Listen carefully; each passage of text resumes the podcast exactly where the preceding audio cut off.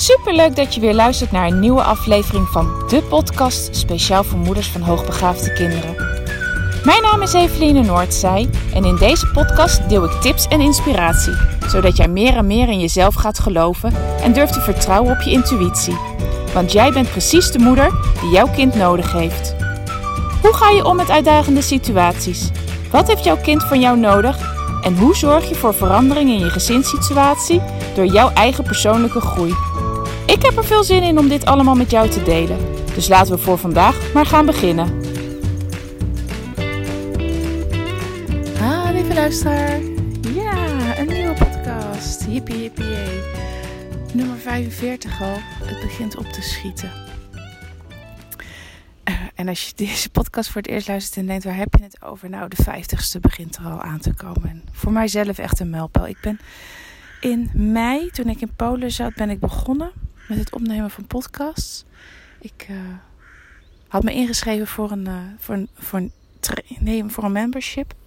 En daar moest ik mezelf voorstellen met video. Maar ik vind het opnemen, tenminste, ik vond het opnemen van video's niet zo heel erg prettig. En naast dat ik uh, het lastig vond om een verhaal te doen, vond ik het dan ook nog eens lastig hoe ik dan in beeld verschijn. Dus ik ging op beide letten. Nou, er was natuurlijk nooit een opname goed.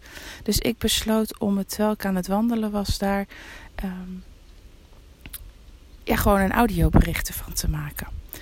En ik merkte dat dat me zoveel makkelijker afging, omdat ik daarmee alleen maar op mijn verhaal hoefde te letten. En niet ook nog hoe ik in de camera keek, hoe ik keek, wat, nou ja, hoe ik eruit zag. Dus ik ontdekte eigenlijk dat het op die manier heel makkelijk ging. En ik dacht opeens, wauw, sinds korte tijd luister ik podcasts. Hoe fijn is het niet als ik dan zelf ook een podcast opneem? Want ik had er, ja, ik had altijd het idee van, nou, podcast luisteren, dat doe ik niet. Ik word honderd keer afgeleid. Ik kan me toch niet concentreren op wat iemand zegt. Maar tijdens mijn wandelingen kon ik dat wel. En ik merkte dat het ja, dat ik dat heel erg prettig vond. En ook om op die manier mijn dag te beginnen met iemand die mij motiveerde. En nou ja, ik luister veel podcasts die te maken hebben uh, met het hebben van een eigen bedrijf.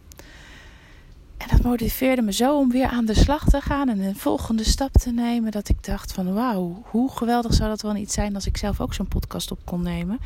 Ik heb meer dan genoeg te vertellen. Ik heb meer dan genoeg ervaring. Ik zie heel veel moeders strukkelen uh, met zichzelf in de opvoeding, met hun kinderen. Ja, als ik die toch elke dag iets mee kan geven waar ze mee aan de slag kunnen, waar ze mee een boost krijgen en zelfvertrouwen, waar ze een boost krijgen om het anders te doen met hun kind, ja, hoe mooi zou dat dan zijn? Dus ik ben toen in mei begonnen uh, met het opnemen. Ik deed dat eerst één keer per week. En ik vond dat echt heel erg spannend, elke keer weer opnieuw. En er zijn de eerste paar podcasts heb ik ook echt wel uh, flink uitgeschreven. Nou, dit wil ik ongeveer vertellen, zodat ik wist waar ik naartoe ging in mijn verhaal. En toen luisterde ik opeens een podcast waarin uh, Kim uh, Munnekom zei van... Goh, wat voor stimulans... Nee, niet stimulans. Hoe noemde zij dat nou? Um, ja, wat voor ja, boost geef je je eigen zaak wel niet als je van één keer per week podcasten naar meerdere keren per week podcasten gaat. En omdat ik weet van een vriend eh, die uh, een training geeft uh, voor zelfbewustzijn. Er komt ook het veranderen van gewoontes in. Ik heb die training bij hem ook gevolgd. En ik wist vanuit die training dat elke verandering die je wil doorvoeren, elke gewoonte die je wil inslijpen, ja, dat, dat, dat je dat eigenlijk dagelijks moet doen. En je kan best eens een dag overslaan. Maar als je het meerdere dagen overslaat, dan ben je vaak weer terug bij af. En elke week was het een opgave om die podcast op te nemen. Omdat ik er heel erg tegenop zag. Oh, wat moet ik nu vertellen? En ja, er zitten mensen wel op te wachten. En nou, ik had honderdduizend gedachten. Die maakte dat ik het elke keer uitstelde. En toen dacht ik van, na het horen van die podcast van Kim Munnekom, van hoe zou het voor mij zijn als ik gewoon dagelijks een podcast ga opnemen. Want dan zit ik gewoon elke dag in het ritme. Dan komt er een, een structuur in, een gewoonte in. En ik verwacht eigenlijk dat het me dan steeds makkelijker afgaat. En Nou, dat ben ik gaan doen. Dat heb ik ook gelijk in de podcast benoemd. Zo ik dacht van, nou, dan kan iedereen me daar ook aan houden. Dan kan ik er niet meer onderuit. En ik ben dat gaan doen. En ik merk inderdaad dat die gewoonte inslijpen. Ja, maar heel erg heeft gebracht dat ik nu heel makkelijk mijn verhaal kan vertellen. Dat ik eigenlijk elke dag wel inspiratie heb om iets uh, met jullie te delen. En waarom ging ik dit verhaal nou eigenlijk vertellen? Oh ja, omdat het bijna de vijftigste is, uh, de vijftigste podcast daar aankomt. En ik dat eigenlijk van mezelf zo'n ja, hele knappe prestatie vind dat ik het zo heb opgepakt. En dat ik er dagelijks uh, in de ochtend, meestal plan ik hem in, uh, om 7 uur, dat er gewoon een podcast online staat. Dus nou ja, vandaar dat ik het benoem, dat ik er gewoon zelf heel tevreden mee ben. Maar goed, vandaag wil ik het hebben met je over intelligentieonderzoek.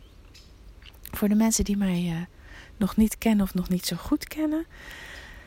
Uh, naast dat ik zelf vier hoogbegaafde kinderen heb, ben ik ook orthopedagoog. En ik heb een eigen praktijk. En waarin ik uh, intelligentieonderzoek afneem. Even een momentje hoor, er komt iemand langs. Goedemorgen.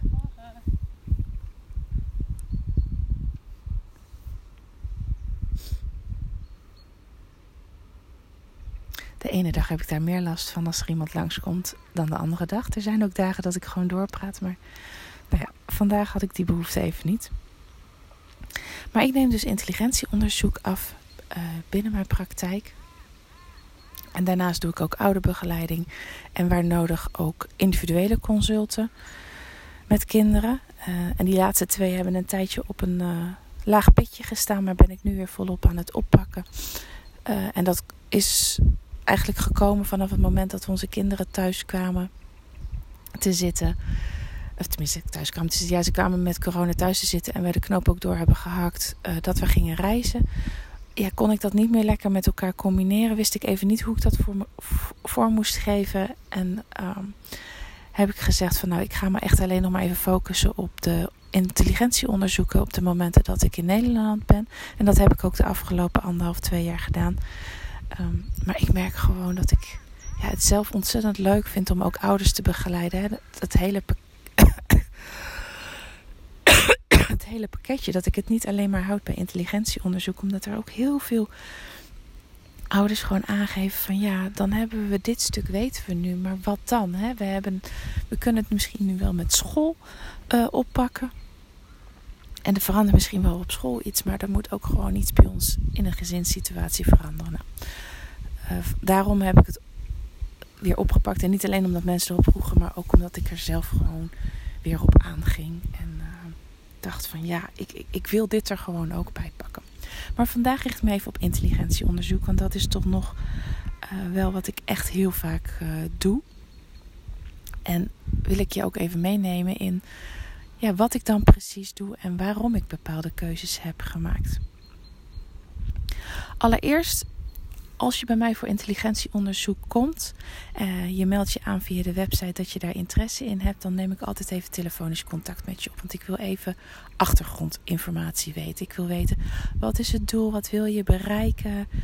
Uh, misschien even wat horen over jouw kind. Van goh, wat, ja, wat is nu de beste keuze voor dit moment? Er zijn ook wel eens ouders die aan mij vragen van ja, ik twijfel en is intelligentieonderzoek nu echt de eerste stap die we moeten zetten. Dus dan denk ik met je mee. En intelligentieonderzoek hoeft niet altijd de eerste stap te zijn. Ik, uh, aan de hand van hetgeen wat je vertelt, uh, maken we, ja, maak ik gewoon een advies op maat. En kan het best zijn dat ik zeg van nou probeer eerst zelf even het gesprek met school aan te gaan. Kijk eens wat je daar al mee kan bereiken. op het moment dat jij nog nooit met school in gesprek bent gegaan, maar je hebt wel het vermoeden van hoogbegaafdheid, dan zal heel vaak mijn advies zijn van ga eerst eens met school in gesprek en benoem het eens. En ga eens kijken wat daar dan al naar voren komt. Want misschien herkent de leerkracht het wel. Of misschien zegt een, uh, een uh, IB'er zegt misschien wel van... Goh, nou, ik wil daar wel eens naar kijken. Ik ga je kind observeren of we nemen een, uh, zo'n protocol af binnen de school om te kijken van goh, is er inderdaad, kan er mogelijk sprake zijn van hoogbegaafdheid. Dus hè, er zijn binnen de school ook heel vaak wel mogelijkheden. Nou, dan heb je altijd de ouders die, en dat is best veelvuldig komt dat voor, die zeggen van nou wij, wij hebben dit vermoeden al heel lang. Ehm, nou, op school ziet het absoluut niet en we willen gewoon duidelijkheid of het nou klopt wat wij zien. Uh, of school ziet het, wij zien het, of school ziet het alleen en wij hebben het uh, nodig voor plaatsing binnen uh, een HB, binnen HB-onderwijs of binnen een plusklas. Nou, voor die ouders geef ik heel vaak aan, ja, als er niet heel veel andere dingen spelen, dan, en je wil echt alleen maar sec weten of, uh, of er sprake is van hoogbegaafdheid en er is geen behoefte aan adviezen, adviezen zowel voor de thuissituatie als voor op school, ja, dan is het basisonderzoek meer dan voldoende. Als puur en alleen het afnemen van een uh, IQ-test en de uitkomsten daarvan worden in een, in een kort verslag beschreven. En daar, als je daar voldoende aan hebt, dan is dat ook gewoon voldoende. En hoeven we het niet uitgebreider te doen. Nou, dan hebben we nog een standaard onderzoek. Dat behelst iets meer dan alleen het afname van de IQ-test. Daar doen we ook echt online een uitgebreidere uh, intake, omdat ik dan ook de ontwikkelingsanamnese wil afnemen. We hebben het over de gevoeligheden. Er uh, vindt een gevoeligheden screening plaats. En vervolgens is de IQ-test.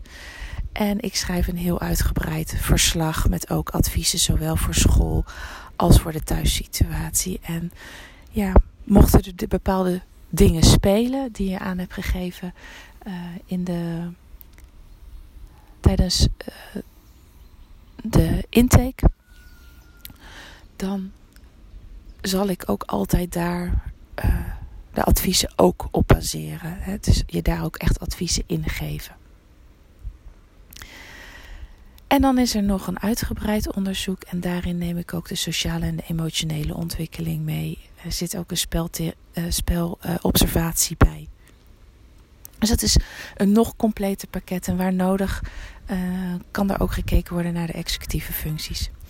En zowel bij het standaard als bij het uitgebreide pakket uh, zit ook ten alle tijde een schoolgesprek. Omdat ik heel belangrijk vind dat hetgene wat ik gezien heb, wat de conclusies zijn, de adviezen, dat dat ook echt met school besproken wordt. Dus dat is een drie gesprek waarbij jij als ouder, de school en ik betrokken zijn.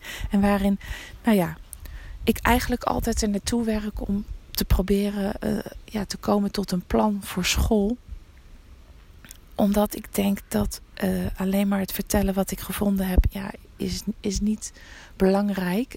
Dat, dat staat ook al in het, uh, in het verslag wat je dan hebt gekregen, wat je met school kan delen.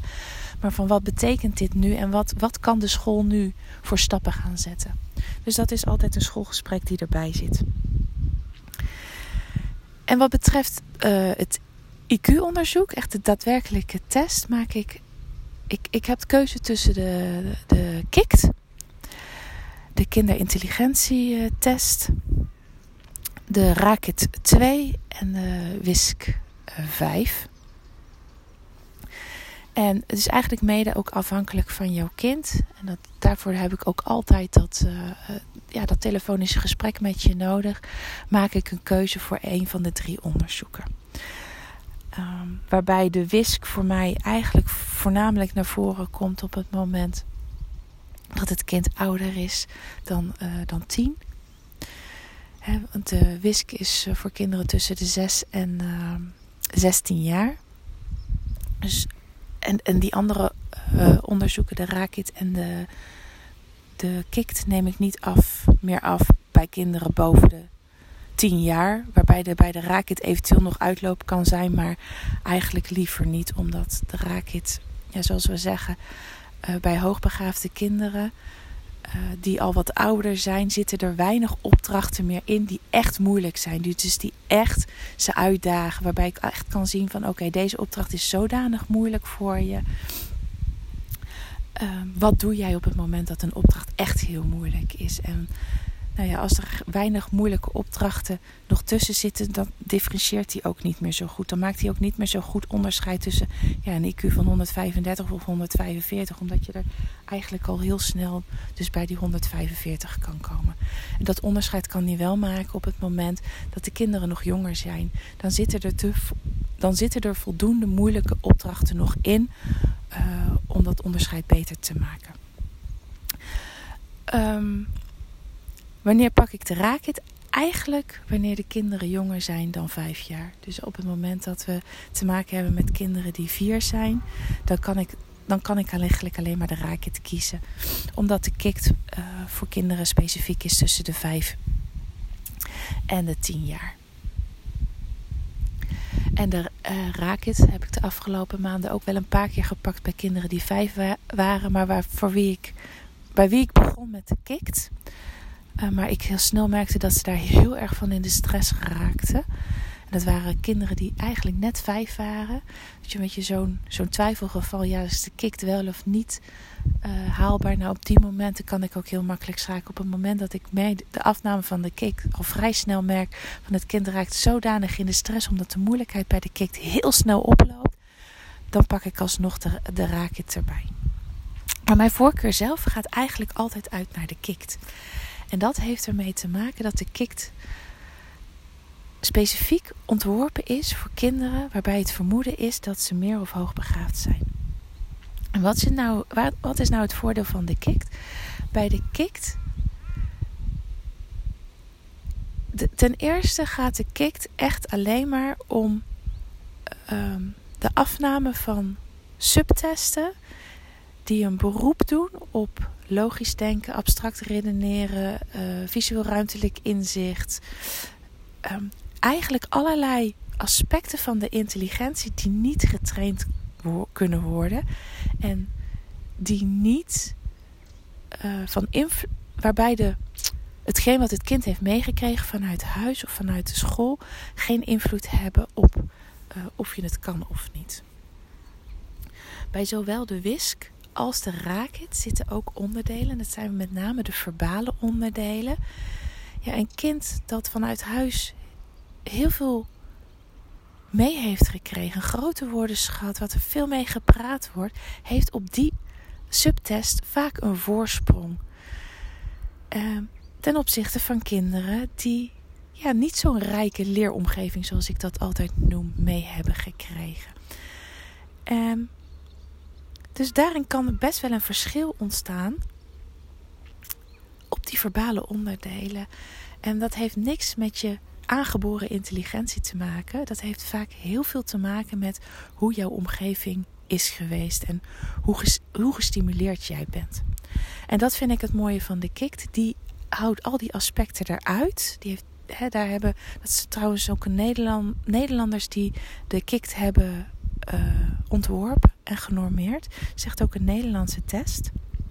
Waarmee ze nu wel bezig zijn om die ook in het buitenland uh, uh, te kunnen gaan verkopen. Maar hij moet eerst genormeerd worden voor, voor. Volgens mij zijn ze nu begonnen met Duitse kinderen. Maar goed, even, dat is even een zijpad. Maar die hebben dat uit, daaruit gehaald. Omdat het best kan zijn op het moment dat een kind niet zo'n rijke leeromgeving heeft gehad. Of niet zo gestimuleerd is. dat dat invloed heeft op de verbale subtekst en daarmee ook mogelijk een um, invloed heeft op de totale intelligentie die eruit komt. Nou, daarnaast vind ik de kikt zelf heel fijn omdat die niet op tijd werkt. En voor een deel van de hoogbegaafde kinderen is dat echt een zegen, omdat ze heel graag zeker willen zijn van hun antwoord. Vorige week had ik ook nog een meisje bij mij die dat had. En op het moment dat ik bij haar de wisk had afgenomen, had ik heel vaak uh, moeten aangeven dat zij bepaalde uh, vragen niet, had, niet goed had beantwoord, omdat ze die buiten de tijd dan had beantwoord. Dus er zit dan, bij de wisk zit er heel vaak een tijdsdruk op en die heb je bij de kikt helemaal niet. Dus het kind kan echt vrij uit nadenken, de tijd nemen, beredeneren, nogmaals denken van is dit echt het goede antwoord. Er zit niet die tijdsdruk op. En dat maakt, um, dat kan maken dat als mocht je deze podcast luisteren uh, en je interesse hebben, maar je hebt een kind bij wie de wisk is afgenomen. Of, of de raket, die heeft het in een iets mindere mate, maar ook daar zitten af en toe tijdsaspecten bij. Dat, um, dat jouw kind fout, ja, dat je kind uh, antwoorden heeft gegeven, maar buiten de tijd en dat die als fout uh, hebben moeten uh, gerekend moeten worden. Wat maakt misschien wel dat jouw kind niet voldoende uit de verf is gekomen. dus hou dat ook in je achterhoofd. op het moment dat jouw kind dus met een andere test is onderzocht en je het gevoel hebt van ja, maar het geeft niet goed weer wat mijn kind eigenlijk kan, dan zou dit mogelijk een oorzaak kunnen zijn. En als het als de afnemer uh, een goed verslag heeft geschreven en de afname goed heeft gedaan, dan heeft het misschien ook wel gekeken naar wat doet het kind het als het nog door mag. Kan het dan wel tot een oplossing komen en dat ook gerapporteerd heeft. Dat vind ik altijd wel een vereiste bij deze kinderen. En dan kan het zijn dat de intelligentie die uit het onderzoek is gekomen niet helemaal representatief is voor de daadwerkelijke cognitieve vermogens van je kind. Nou, ik vind dat dus een pre bij de KIKT, dat die de tijdsaspect eraf heeft gehaald. Omdat er bij hoogbegaafde kinderen heel vaak is dat ze gewoon ja, de tijd nodig hebben al om het te beredeneren en de tijd nodig hebben om zichzelf nog eens te controleren. Dus de KIKT uh, zorgt er in ieder geval voor dat dat geen issue is bij de daadwerkelijke de uitkomst van het cognitieve vermogens van jouw kind. Een ander voordeel van de KIKT vind ik um, dat het al op een heel hoog niveau instroomt. Je begint met twee voorbeeldopdrachten, waarin ik ook dan de uitleg kan geven wat de bedoeling is bij deze uh, subtests. Vervolgens begint de, uh, de subtest daadwerkelijk met een relatief makkelijke opdracht, maar de, de moeilijk, het moeilijkheidsgraad gaat redelijk snel omhoog. En dat is voor uh, hoogbegaafde kinderen ook heel fijn. Want op het moment dat ze bij andere onderzoeken heel lang makkelijke opgaves krijgen, kan het nog wel eens zijn ja, dat ze uitgaan. Dat ze het niet meer interessant vinden en dat ze denken, ja het zal wel. Dit is te makkelijk, ik heb hier niet zo heel veel zin meer in. Dus het houdt ze ook veel meer bij de les op het moment dat het snel moeilijker gaat worden. Dus dat vind ik ook echt een, uh, een pre bij de kikt. Daarnaast vind ik hem zelf heel fijn afnemen. Het zijn drie subtesten. Drie subtesten um, uh, betekent drie keer een boek met 25 opdrachten. En bij de kikt is het zo dat we, ja, tenminste, ik neem ze altijd alle 25 af. Omdat de scoring zo is dat elk antwoord, zowel bij de makkelijke als bij de uh, uh, moeilijke opdrachten, ook, hè, ook bij 25, als je die opdracht goed gedaan hebt, dan scoor je daar gewoon bepaalde punten op. In tegenstelling tot de andere intelligentieonderzoeken, waarbij op een gegeven moment, als jij meer dan twee fouten hebt gemaakt, de subtest ook daadwerkelijk gestopt wordt. Dus je weet niet wat het kind had gedaan op het moment dat er een moeilijkere opdracht was gekomen. En dat weet je bij de KIKT wel altijd, omdat je ze allemaal afneemt. En die worden ook gewoon op het moment dat het kind een goed antwoord heeft gegeven. Uh, het kan bij wijze zijn, nou de eerste tien opdrachten zijn allemaal prima. Vervolgens zijn er vijf opdrachten verkeerd beantwoord. Maar de opdrachten daarna, drie daarna zijn wel goed. Het kind behaalt ook punten met die, als, die drie opdrachten die alsnog uh, goed zijn gegaan. En bij de KIKT is het ook zo dat als je met je antwoord in de goede richting zit, dat je daar ook bepaalde uh, punten voor krijgt. Dus die, die scoring is veel complexer. Die doe ik trouwens ook niet zelf. Daar is een uh, online programma voor, waardoor als ik de goede, tenminste alle antwoorden van het kind erin zet, dat hij het voor mezelf berekent. Maar het houdt er dus ook rekening mee met, met dat een antwoord dicht bij het goede antwoord kan zitten. Dus dat het kind in de buurt al zit. En daar houden de andere intelligentieonderzoeken helemaal geen rekening mee. Dus bij kinderen die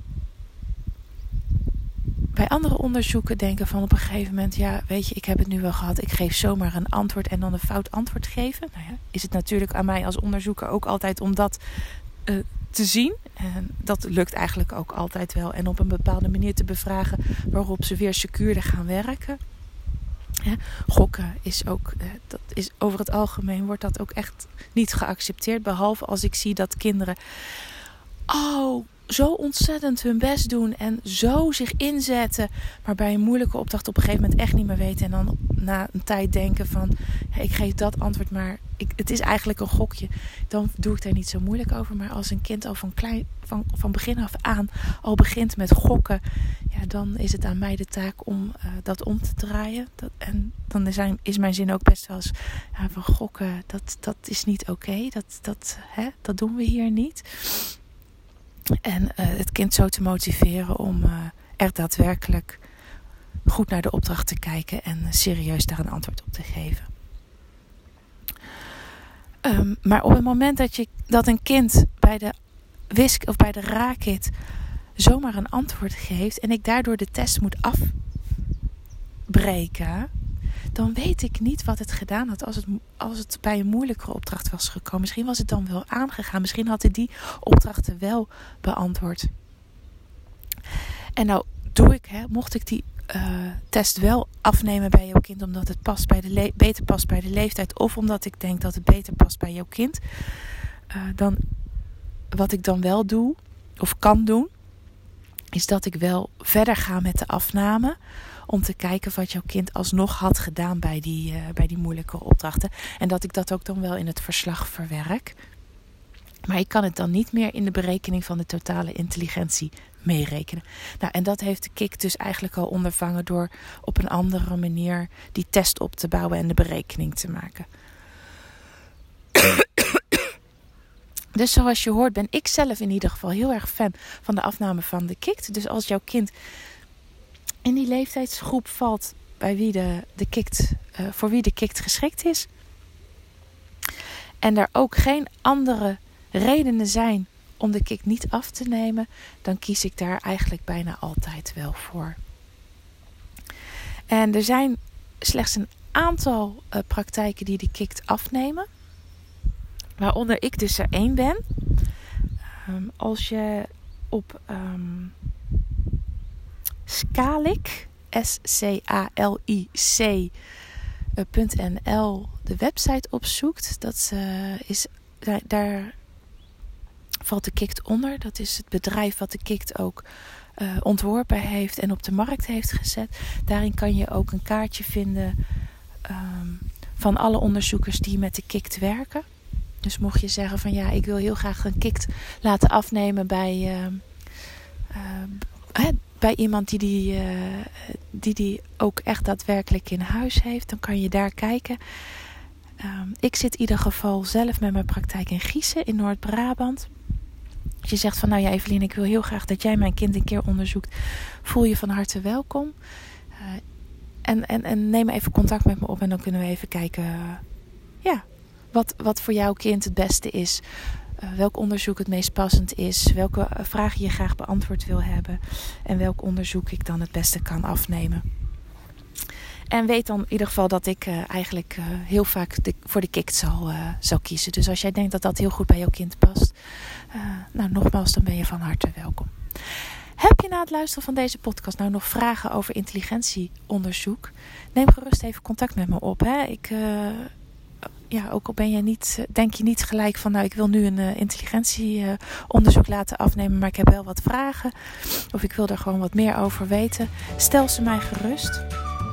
En dan zal ik ze ook zeker beantwoorden. Nou, dat was het voor vandaag. Fijne dag. Doei doei.